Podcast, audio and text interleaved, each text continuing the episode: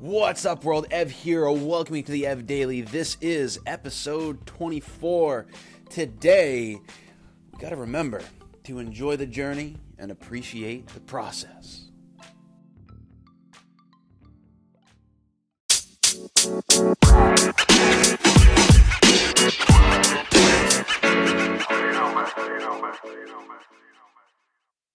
All right, team, episode 24 coming in hot.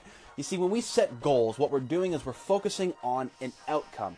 And despite what we've often led to believe, we don't have as much control over that outcome as we think. We certainly have some influence over it, and I'll show you how that kind of aligns, but we don't actually control the outcome, especially when it comes to the timelines in which we set to seek out said outcomes. 30 pounds in 30 days, that's a, a prime example of that. But what we do have control over is our attitudes, that is, the meaning in which we apply to a certain situation. And in this case of what we're talking about today is our behaviors. We have complete control over the things that we do day to day. And it's those behaviors that make up the process.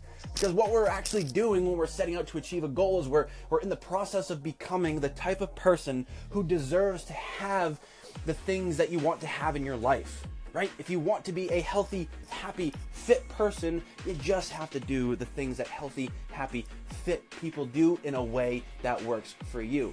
For some people, it's to come a bit quicker. For other people, it's to take a bit longer, but we're all on this journey. We're all we're all in the process of becoming that person, right? Becoming the person that we want to be. You see, what happens is we, when we put so much emphasis on the outcome, two different things often happen. Two different things that I, that I see quite often. We don't get there, there being a bit arbitrary, but we'll, you can't see my air quotes, but there, we don't get there when we wanted to, or it's not quite what we thought, and we get discouraged, we get frustrated, and we just completely stop. It wasn't that you would, you're never gonna get there. It was just you're not there yet right? That's why those timelines are often arbitrary.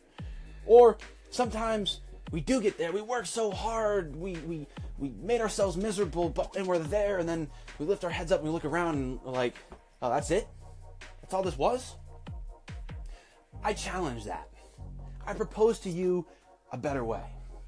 It's why with everyone that I work with, I I I try to get things so stupidly simple that it's more difficult not to do it than it is to do it. Because what this does is it creates space. And in this space, we can play, we can experiment, we can explore, we can find the things that work and do more of them, and find the things that don't work and do less of them.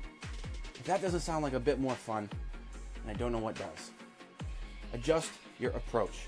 Enjoy the journey. Appreciate the process. And have a little fun along the way.